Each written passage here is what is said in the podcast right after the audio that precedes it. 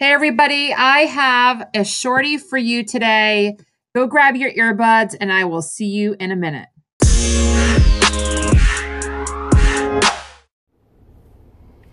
Hey, everybody, I'm really excited to be sharing another shorty with you. I want to keep focused. Um, I want these episodes to be more focused on helping you market your biz better. And I know from feedback from some of my listeners that they love a little tip that they can implement immediately.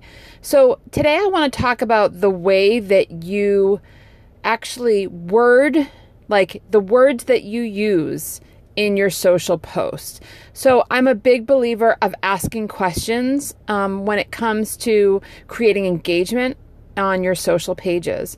Asking questions is actually an amazing way to learn more about your audience, about your dream client, about your fans and your followers.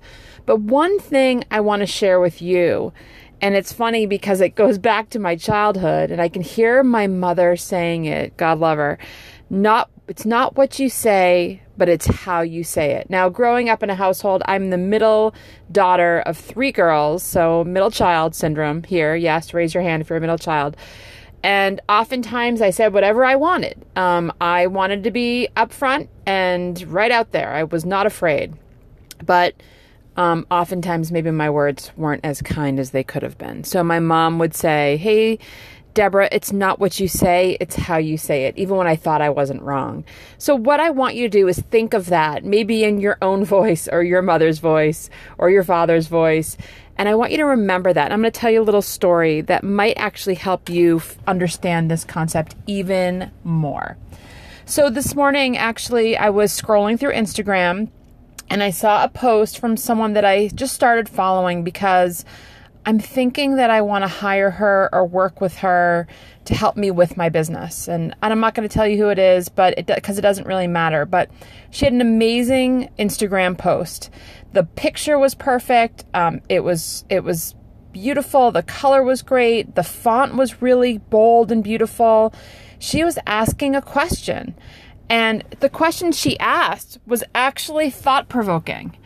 And she even went as far as to give her audience two or three or four options to choose from when answering. And if those answers didn't meet or match what you would say, you could obviously fill in the blank for whatever it is that you were feeling to answer her question. Now, I started typing my answer under her graphic until all of a sudden my ego took over and I was like, wait, I don't want anyone to know that I need this or want this or need help with that. And I deleted it and I closed out the Instagram app. And here we are with this podcast because it occurred to me that her question was really good and she's obviously sourcing um, she's sourcing information from her audience. However, some of us, and I will be the first one to admit, may not feel comfortable answering publicly. So now she's got me thinking about what it is I need from her, from her services, from her business. But I'm too embarrassed to openly come out and say what it is publicly. So I want you to think of this in your marketing. Okay. I know I'm not alone in this. I know that you've seen posts on social media that have um, ignited some sort of emotion. Maybe it's fear Maybe it's that you're not worthy. Maybe that you're embarrassed. Whatever it is, I mean, we're human, right? Maybe there are questions that you're asking, that you're probing, that involve an answer that is far beyond what your audience is capable of saying publicly. Okay? So this doesn't mean that the question that you're asking is bad. It just means that what you're expecting as an answer may not actually happen publicly. Now, I have a couple clients who are in industries and try to ask questions, and oftentimes we get very little or no response publicly because, you know, people are embarrassed or um, they don't want their friends to know. I mean, many of us are savvy to know that if we post on a, on a Facebook page a comment, that that could be seen by everybody that we're connected to on social media. And so, therefore, we might refrain and we might just lurk and not, not um, engage with that page. So, I want you to remember this when you're creating your questions for social media, when you're trying to create conversations. It's not what you say, it's how you say it. So, instead, of asking them to identify maybe what it is they need from you from your services, you could reframe that. You could change the way that you ask it and just say, Would you love some sort of help with blank in your business? Yes or no? Right? So then they don't have to get so specific. They don't have to, um, you know, draw the line in the sand and say, I really don't know what I'm doing. Um, maybe, maybe it's something very personal. Um, maybe it's something the with with the way they look or the way they feel. I mean, this happens often with health coaches. They don't always get the response. People are, are aren't ready to publicly respond to their questions. It happens with attorneys. It happens with um, spas often who do treatments like for the skin, maybe to get rid of wrinkles or um, age.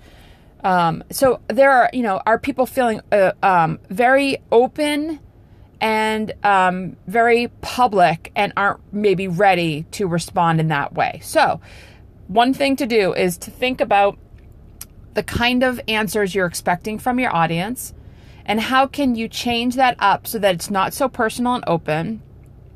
And then also offer the opportunity for people to get on the phone with you or to privately message you in Messenger. Because that's actually what I'm going to do. Today, I'm going to reach out to this person and I'm going to let them know that there is something that I think I need from their business, but I wasn't comfortable saying it online. That's okay. I mean, again, we are human. It's okay to feel that sense of, I don't want everyone to know my business. I mean, there are people that put everything on social media. I don't.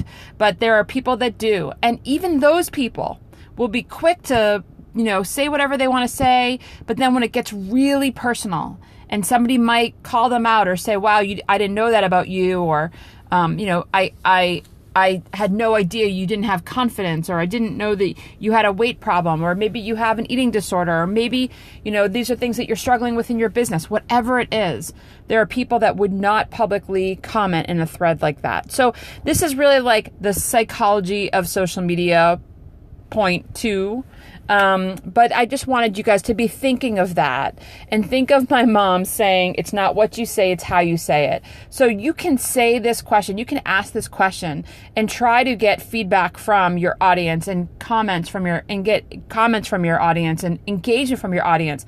But it is possible that the way that you ask the question might leave space for answers that are too personal or too private. And therefore people will start to type and then delete their comment and then back out of the app just like I did.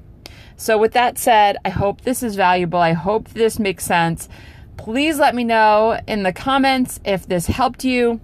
If you like this episode and it and it, you know, really helped you market your biz better, I would love to know. Please um, share with anyone that you think could benefit from it. If you've got a team of people or a VA helping you, definitely forward this along. You guys, I'll see you on the next episode.